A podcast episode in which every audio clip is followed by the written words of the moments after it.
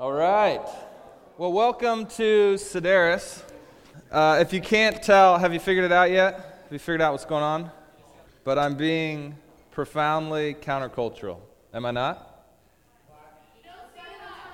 Yeah, thank you for noticing. Started on time. Started on time. no, no shoelaces. That's true.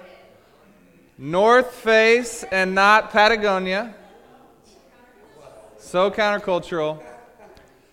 And we are choo- I'm choosing to be at church and not watch the Seahawks game for the first half. Excited that you're here. I don't know if anybody else is, is like me, but I get anxious about a lot of things. I get anxious about a lot of things. Um, I get anxious about what this day or the next day will hold. I get anxious about if I'm doing in my life what God wants me to be doing. I get anxious about whether I'm, not anymore, but dating the right person or married to the right person. I mean, am I with the right person? Am I working the right job? Am I living in the right house, the right apartment, in the right city? Am I studying the right thing? Am I going to the right college, university, master's program. I get anxious about how long this particular holding pattern will last. When will I get to the next stage of life? I get anxious about knowing whether or not the God I know will come to know and be known by those I love. That makes me anxious. And it makes me anxious when I read Ephesians 1 and it says that before the foundations of the earth, God chose us. What does that mean? How does that work? It makes me anxious. And so, if you've got a Bible, would you turn with me to Ephesians chapter 1? And I promised two weeks ago that I would come back in two weeks and we would study this idea once more. And to be honest, many parts of me wanted to just hope nobody that was here today was here then or listened to it on uh, the podcast. But I believe that there's so much that we must um, wrestle with in this and if we can't do that, uh, what are we as a considering community if we cannot do that? So we're going to read together Ephesians chapter 1, 1 through 12. It's also written in your bulletin if you don't have a Bible or you don't want to pull it up on your phone. So I'm just going to read this, actually starting, yeah, I'll start in verse 1 uh, to kind of give us some context of where we're at. It says this. Paul, an apostle of Christ Jesus by the will of God, to the saints who are in Ephesus and are faithful in Christ Jesus. Grace to you and peace from God our Father and the Lord Jesus Christ. Blessed be the God and Father of our Lord Jesus Christ, who has blessed us in Christ with every spiritual blessing in the heavenly places, even as he chose us in him before the foundation of the world, that we should be holy and blameless before him. In love, he predestined us for adoption as sons through Jesus Christ, according to the purpose of his will, to the praise of his glorious grace, with which he has blessed us in the beloved. In him we have redemption through his blood, the forgiveness of our trespasses, according to the riches of his grace, which he lavished upon us in all wisdom and insight, making known to us the mystery of his will, according to his purpose, which he set forth in Christ as a plan for the fullness of time to unite all things in him, things on heaven and things on earth. In him we have obtained an inheritance, having been predestined according to the purpose of him who works all things according to the counsel of his will, so that we who were the first to hope in Christ might be to the praise of his glory. Would you pray with me? Father God, this is your word to us, communication from on high, given to us that we might understand something. Help us to know what that something is. Help us to wrestle with this mystery, this divine truth that you've given to us. We thank you that you've revealed this. Now help us to see why that is and how that changes how we live here and now. We pray all these things in Jesus' name. Amen.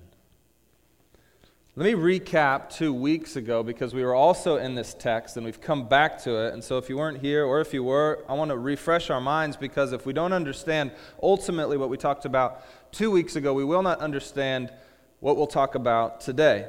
So, two weeks ago, we said uh, God's ultimate desire is to bring free, willful, personal, loving beings who are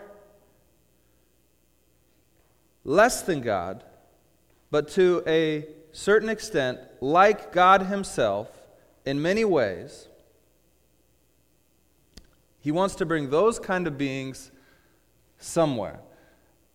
And let me just explain, because this is so important, what these kind of beings are. It will be imperative to our exploration today.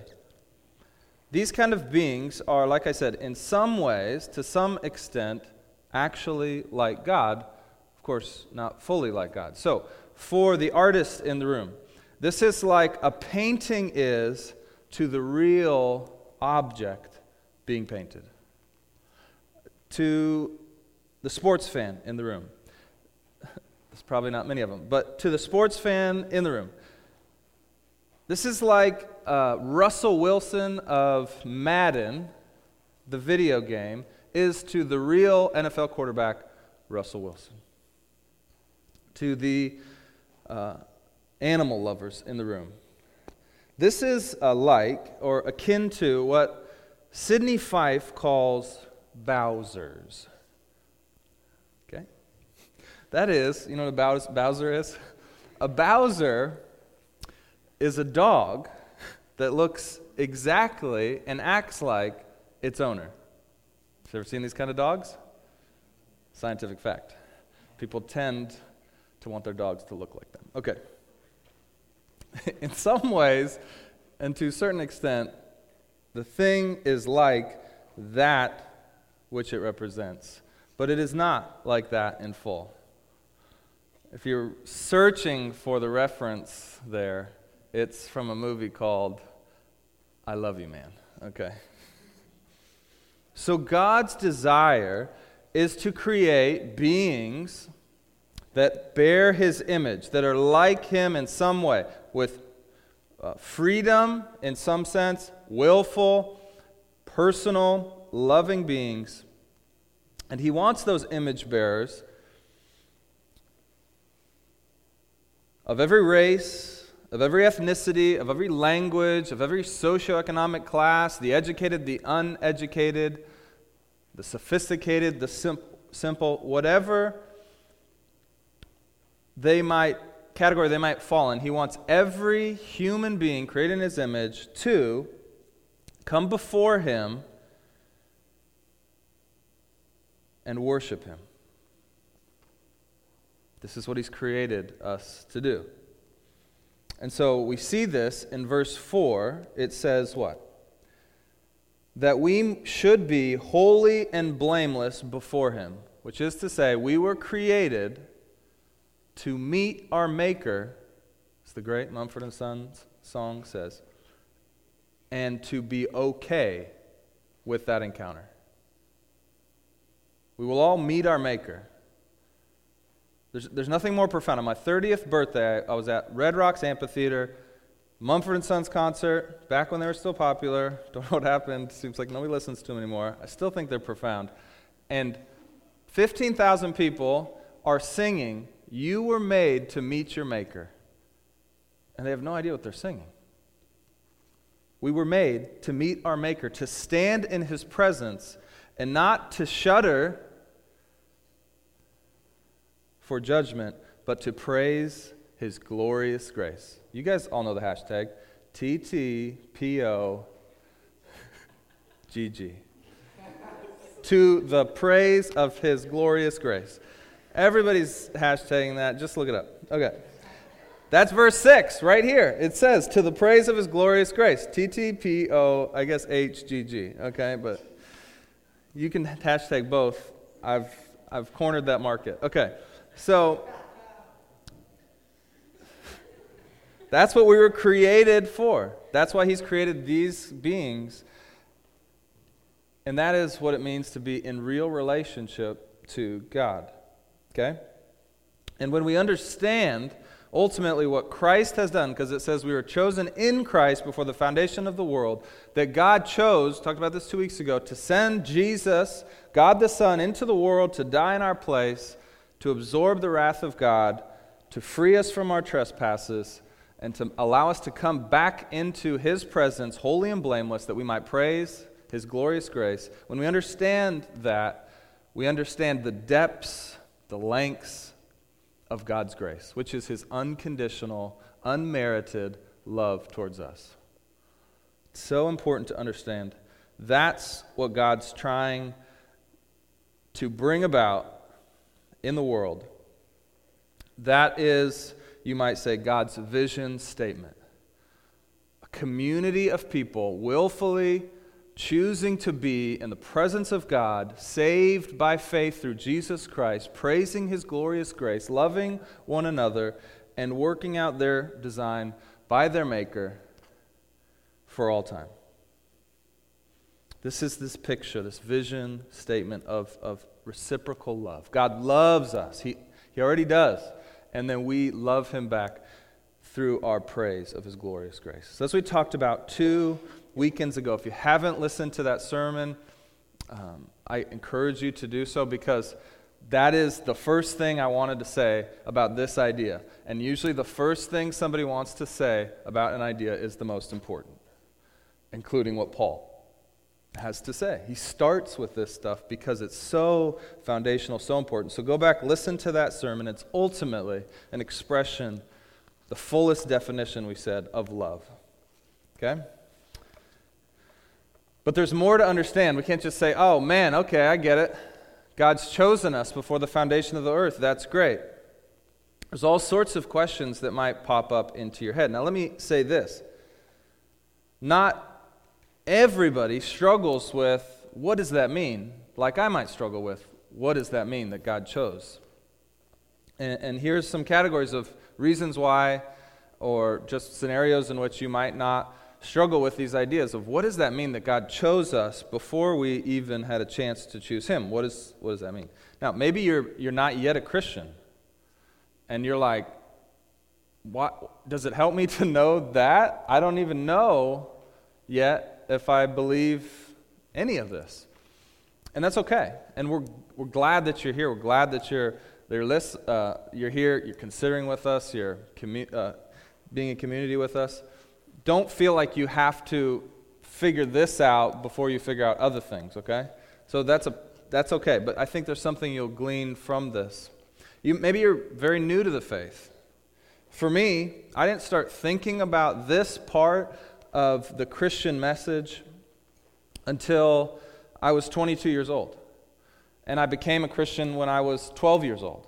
So for 10 years, never even thought about it. Not that I'd never read this passage or heard the, the general idea about uh, God choosing, but I just, it just wasn't important to me. And so maybe you're just new to the faith. Maybe, and that's okay. That's perfectly okay. You don't have to force yourself to, to have anxiety about this issue. That's okay.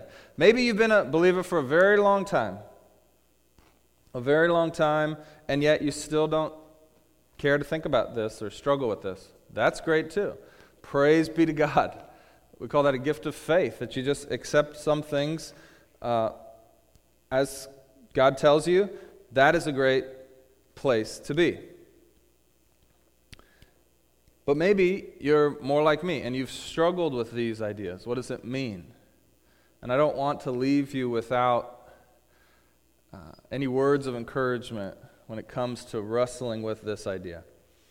Um, so, wherever you're at in that spectrum, I want you to know uh, there's something in this for you tonight, but what I don't want it to be is you should be like, I haven't been worrying about this. Maybe I should start. That's not where you need to go uh, tonight.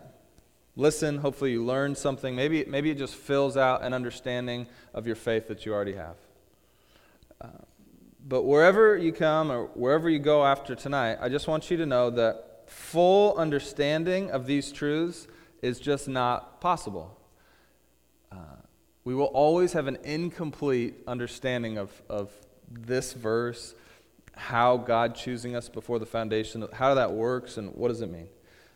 Um, would, which is to say that understanding these truths is not in any way related to your salvation. It's not in any way related to whether or not God loves you. It is only related, I think, in your ability to understand how much God loves you and how you might love Him back. And for that reason, I think it's important and I'm compelled uh, to speak further on this topic. So that's, that's kind of the caveat. We're going into that with that notion. Um, and it should not divide us, okay? It should definitely not divide us. And, and the problem is, is it has in the history of the church, and it has split individual churches. But please, this is not um, hopefully the case for us. So look, at, uh, look with me. Let's dig into this at verse 4 and see if we can come to some understanding here of what God is saying. Uh, verse 4 says this Even as He, that's God, chose us in Him before the foundation of the world. Okay? Now look at verse 5. Why did He choose us in Him before the foundation of the world? So we want to look for purpose uh, clauses, right? So look for anything that says for. Okay, so look at verse 5. It says what? For adoption as sons through Jesus Christ. According to what? According to the purpose of his will. Okay? Now, look at verse 7. Look for the for. For forgiveness. He's chosen us for forgiveness. According to what? According to the riches, uh, riches of his grace. So we have for adoption according to his will, for forgiveness according to his grace, and then look at verse 11. For inheritance according to what? According to the purpose of him who works all things according to the counsel of his will. Slightly different. So here we go. Accor- uh, chosen for adoption, for forgiveness, for inheritance, according to his will. We've been chosen for adoption. This is his desire. And what he desires, he plans. Okay? What he desires, he plans. According to his grace. This is his unconditional loving nature and character. By that, he makes his plan do whatever is possible to make his will or his desire become a reality. And ultimately, we see this by the work of Jesus Christ in space time history. See the distinction there? By his desire, he plans. By his grace, his loving nature, he does whatever is possible. You say, divinely possible to make it happen. And then, according to his counsel, that is his powerful sovereign rule, he rules over creation. He guides that creation at every step to make his desired plan for his heart's grace to come into complete fulfillment. Beautiful, right? See what Paul's doing here? Let me give you an illustration. Let me tell you about my musical pursuits in college. I had a real desire. That is to say, my will was to make great music. My desire, my will was right there. And then I did whatever was humanly possible in conjunction with my character and my nature to make this desire a reality. Oof, it was going to be great. And if you heard me sing, let me just tell you this. If you heard me sing, my heart was full. My heart, my grace was full. My heart was full. But guess what? There's a great reason that Nolan and Jordan are leading you in worship. It's because, and they keep me out of the band, by the way. I always try to get in, I tell them I'm great with the tambourine. Great with the tambourine. Give me the salt shaker. Dave, just sit down. the reason, throw it over the shoulder, guys. Good luck for the whole band, okay? I can do that, right? okay. It's that I did not have the powerful counsel to initiate, to actualize, to make my desire, to make the fullness of my heart come in to fulfillment. I was short, but I tried. God's not short in any way.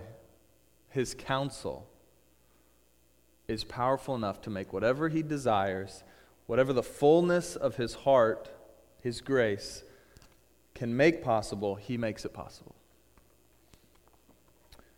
This is the great truth of God's sovereignty. Now, the question that some of, some of your minds are popping up, some of them aren't, and that's okay, but I'm going to answer it for those of you who are. Well, then, how in the world does this happen?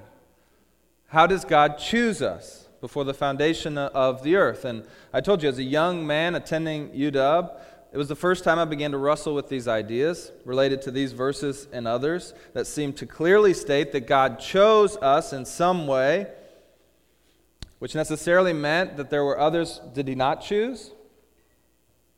How could this be? How could this be compatible with an all-loving God? Verses like John 3:16, for whoever so loved. How can he choose and we still have free will to choose him? Can both be true at the same time? Okay? Begin to wrestle with this, and as I said, uh, praise God if this doesn't bring you anxiety, but it brought me anxiety. It was a real source of anxiety. And so I began to think through everything that I'd learned and, and been taught and studied, what could possibly make this true? And the view that I'm going to share with you today is a view that I came up with through my thinking and through what I've heard and um, all sorts of inputs, okay? But this is how I came to understand, and this is how I came to be, in a sense, freed from my anxiety under, to understand this part of God's plan. Now, the crazy thing is, 12 years later, this is before, this I still, I was in school to be an accountant. I ended up becoming an accountant. I never studied uh, systematic theology.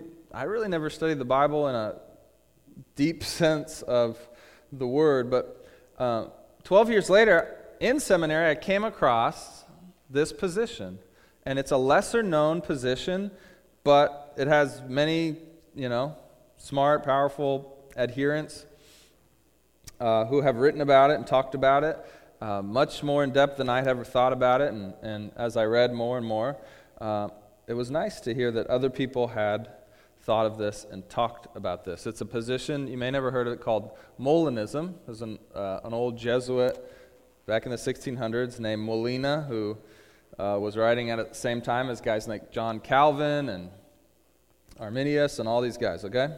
So, I'm going to share this uh, with you. And, and, and over that time,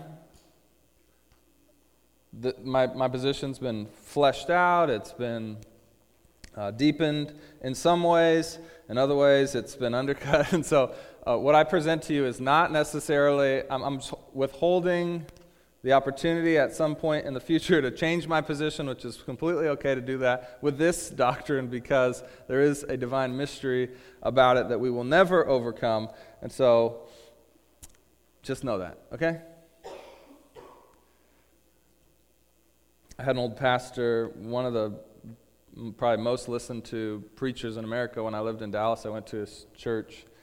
Uh, he took the first three years of his sermons offline because he changed his position on this issue. So feel free to do the same, okay? Okay, so here we go. Think of it as a helpful analogy, not necessarily cold, hard sort of video evidence. Does that make sense? Think of this as a helpful analogy because we're talking about God, first of all, and we're talking about Him before the foundation of the earth, which includes the foundation of time itself, space itself. Think of it as a helpful analogy. So here's my view I call it choosing a plan okay? Choosing a plan. Before the foundations of the earth, it was just God, a pure, personal spirit, nothing physical, had been yet created that would be created. No time, no space, no sequence. The personal, ultimate being existed as God,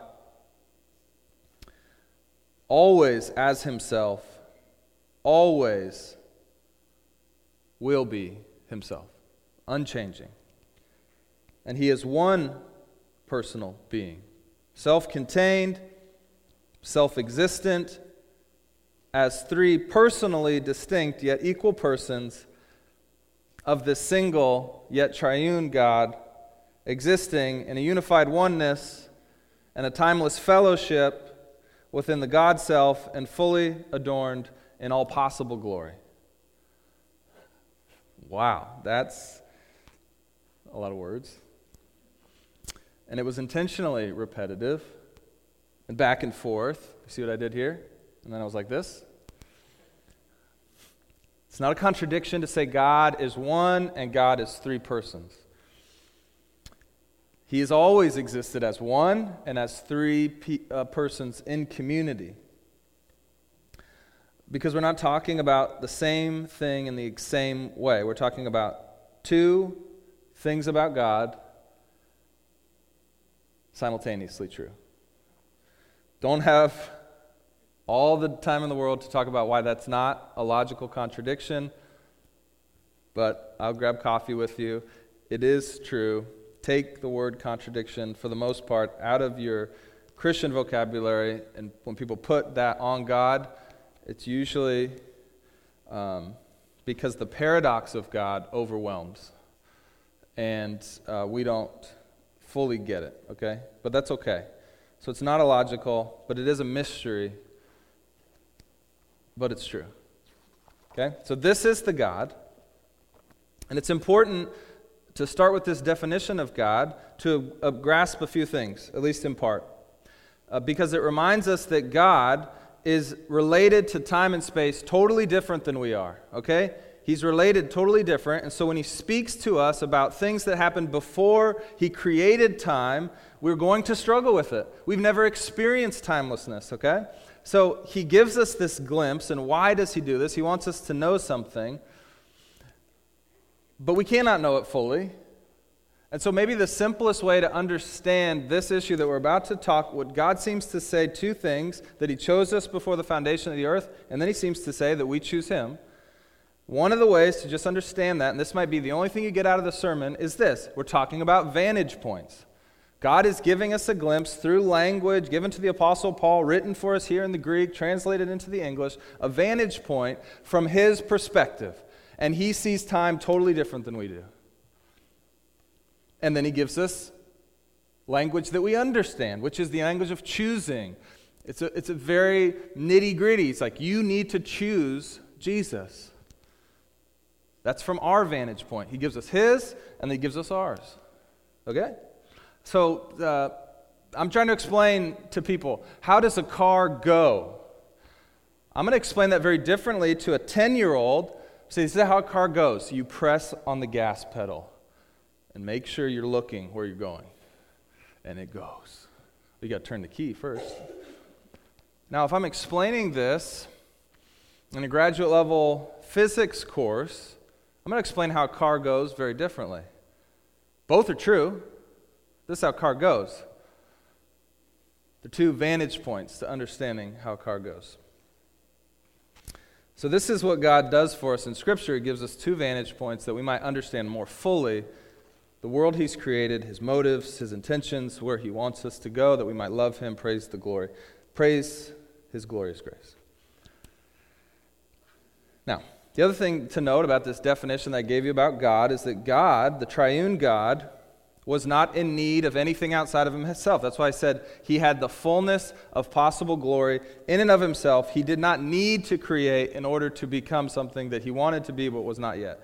That is not why he created. He had, he had no incompleteness that needed to be completed. And yet, this ultimate I am, and that's the name that he gives to Moses when Moses asks, What should I tell the people to call you? He says, Call them I am that I am. This I am is a personal being. And it's so important to understand that he's personal is because he chooses. He chooses not to keep all of his glory in himself, but to share it, to share his innate blessedness. Talked about that two weeks ago, to share that. And he did this because his nature and his character propel him to share. Not because he had to, not because we've done anything, because he wants to. And so, in himself, He's decided to multiply his glory, his blessedness to other personal beings that we might enjoy that glory and blessedness. This is like big stuff, right? But for some of us, we need this stuff, okay? I need this stuff. So then, how will God do this? How will He bring all of this about, okay? How will He share it? Here's where my view, choosing a plan, comes in. He's got a goal, he is what he is, and now he has to share this, maximize the sharedness, you could say, of his glory for his ends. And so you might imagine God, again, pure spirit, hard to imagine, but we might imagine it, considering what he will do and before him in a moment, in a moment, he doesn't sort of work this out over many, many years like we do. In a moment, he has revealed to his infinite mind multiple possible plans. And each plan will either accomplish his desired will or it will not. Now, because God is infinite, because his mind is limited in no way, because his perception is limited not by time or space or anything, these multiple plans are not in the hundreds or thousands or even millions. These are, in fact, infinite. Philosophers, we could talk about that. Infinite, meaning he could not think of any more possible plans. There's not like, well, what about that one? He's thought of all of them. All of them. every possible potential universe that God could have created, He knows about. And yet He manifests just one. To make this a little bit more manageable, let's just say there's a million possible universes that he has to choose from. And now, in each one of those million universes, God knows how each and every set of criteria and every type of design will lead itself or flow itself down into every decision, every minute, every circumstance. He has this kind of insight. Again, we cannot go there with him, but he has it, and he knows how each person then might, in each possible scenario, act and answer the question, Whom shall I serve? How every real decision each person would make, given that set of circumstance, or criteria. And now each of these potential circumstances can be nuanced in either drastic ways or very small ways. Drastic being God could make a completely automated universe in which no one is making any real decisions. It's just automated, beautiful but automated, it just goes. Or he could create godlike beings that can create their own universes. See how drastic those differences are? And then he can create anything in between. And of course, there's the option to not create at all. He could do that, but he's propelled not to. And the option that he'll choose, we'll see, is somewhere in the middle there to create a world that combines these types of things. And included in this world, we find beings who are, in fact, created in God's image, who can make real choices, who are governed by, in one sense, automated laws of nature, but in another sense are not limited by those laws and can transcend them to the higher plane. And we talked about that into the heavenly places. There's this other realm that exists that God too has created. So now, not only is God's insight into these one million plans overarching, which is to say, he makes these really big top down decisions of like, should I make them robots or should I make them Greek gods? But the level of his decision making goes down to the person and to the decision of the person, which again blows our minds. But this is what God knows. This is in the moment that He sees every possible way.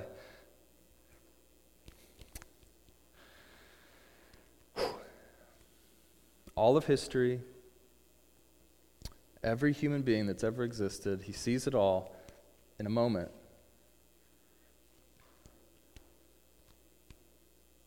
And so, for instance, He knows the difference if a human being were born in different places, in America or in Thailand.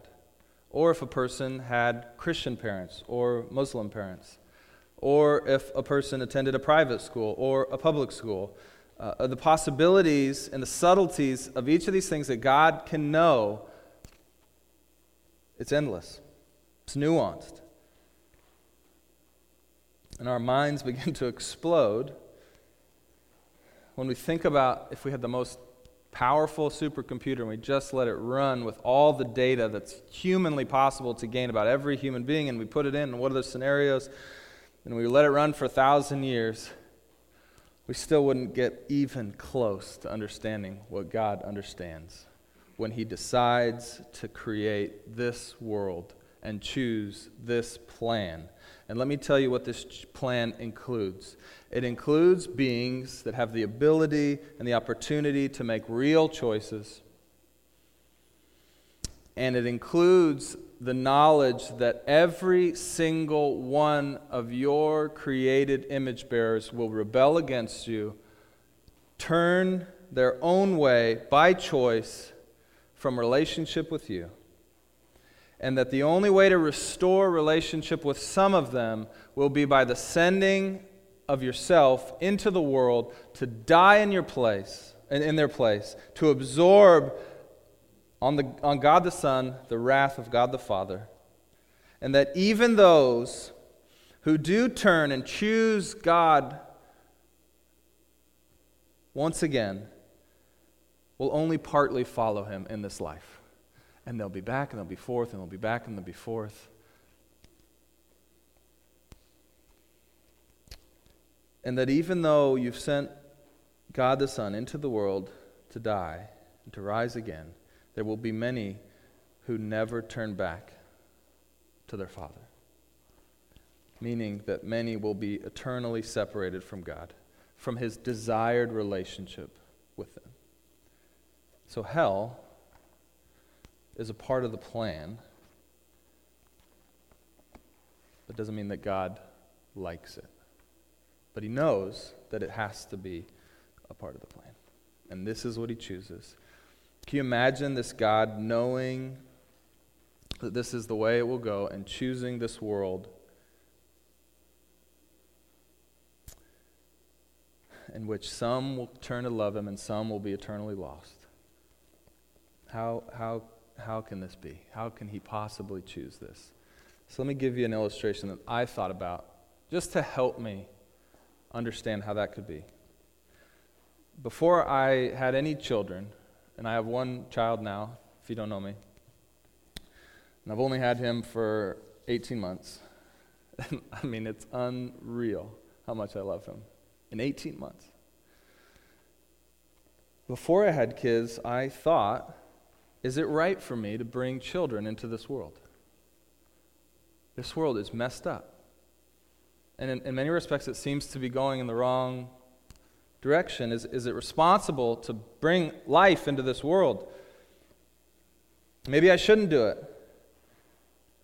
Ultimately, I decided to have children. Here's why because I was convinced that the possibilities of the love of this new life, even with the limited knowledge that I had and experience that I had, could outweigh the possible circumstances, suffering, pain that could possibly be put upon my child. There's something innately, I thought there's something better about creating the, than not. So, out of love for my unborn child, I, in the fullest knowledge I had as a father to my not yet child, I, counted the cost, which in the Greek means considered. I counted the costs, and I chose to love and to attempt to conceive a child with my wife, Allie. Now, in 50 years, after Grayson's lived much of his life and he's going to go through a lot. I know that he'll go through a lot. Will I look back, see the pain he's gone through, the suffering, perhaps, the love lost? Who knows? Now that I have a fuller view of time, will I look back and say, man, what should I have done back then? Should I have created this world and that included hard stuff? along with the good? I'm guessing that my answer will be yes. And the main reason that I think so is because of my own parents' story. And for those of you who don't know, my older sister Kim was killed almost 10 years ago in a bicycling accident at the age of 25. And there was a lot of hardness that came out of that, that still comes out of that, particularly as parents. I know that my parents have suffered greatly. I know that there's so much that they wanted her to experience, so much unlived life. She never got to have a family herself. And I've asked my parents, well, would you, are you glad that you had Kim? Or do you wish maybe that you, that you didn't have that hurt? Of course, right? Of course. We're so glad that we had her for 25 years if we'd only had her for five years. Because there's something, right? There is something that, that, that until we experience it, there's something about personal relationship that just outweighs everything else.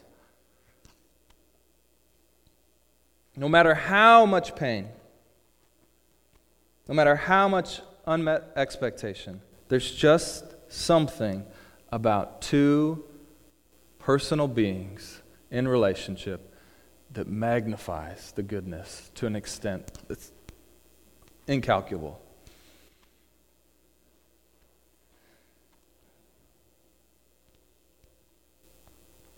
Of course, the pleasure of knowing Kimberly Michelle Evanger has an infinite value that outweighs the finite suffering of all the what ifs of this life.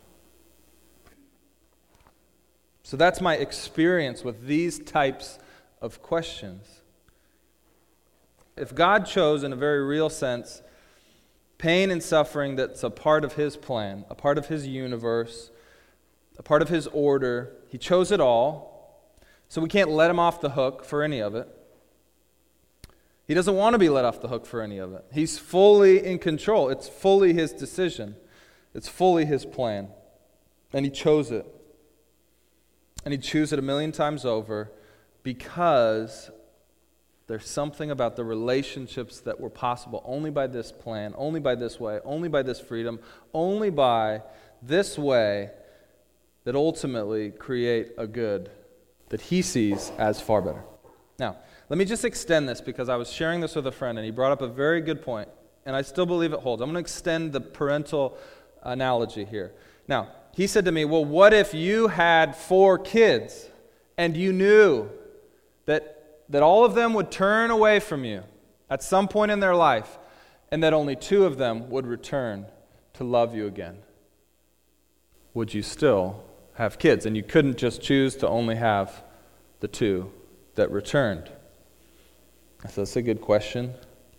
I still think I would choose to have a family. That's me. It's hard to get to that place, that for, for two of my kids, there could come a time where they turn away from me and I never talk to them again. I I'd still choose to have a family. William Lane Craig, who is a proponent of this uh, similar view of God's sovereignty, he concludes an article he's written wrestling with this idea. He says it this way uh, listen carefully. As a good and loving God, God wants as many people as possible to be saved and as few people to be lost.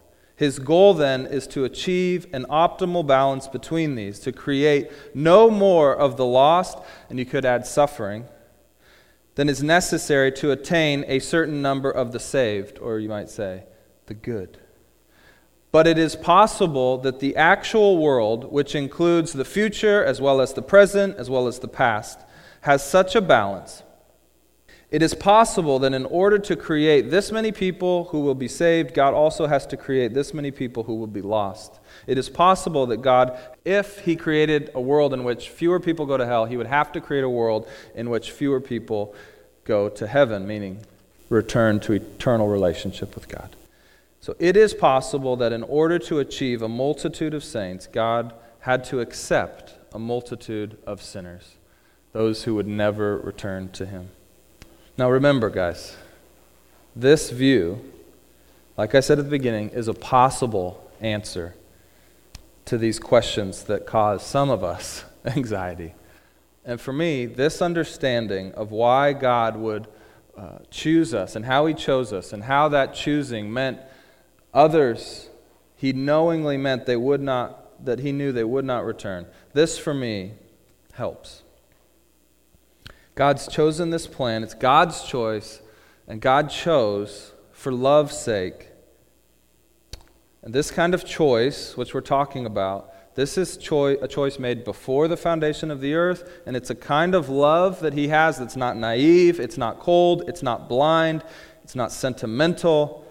It's true love, and it's the kind of love that I've had, at least at times, access to, though not fully in the way God does. So I understand, in a sense,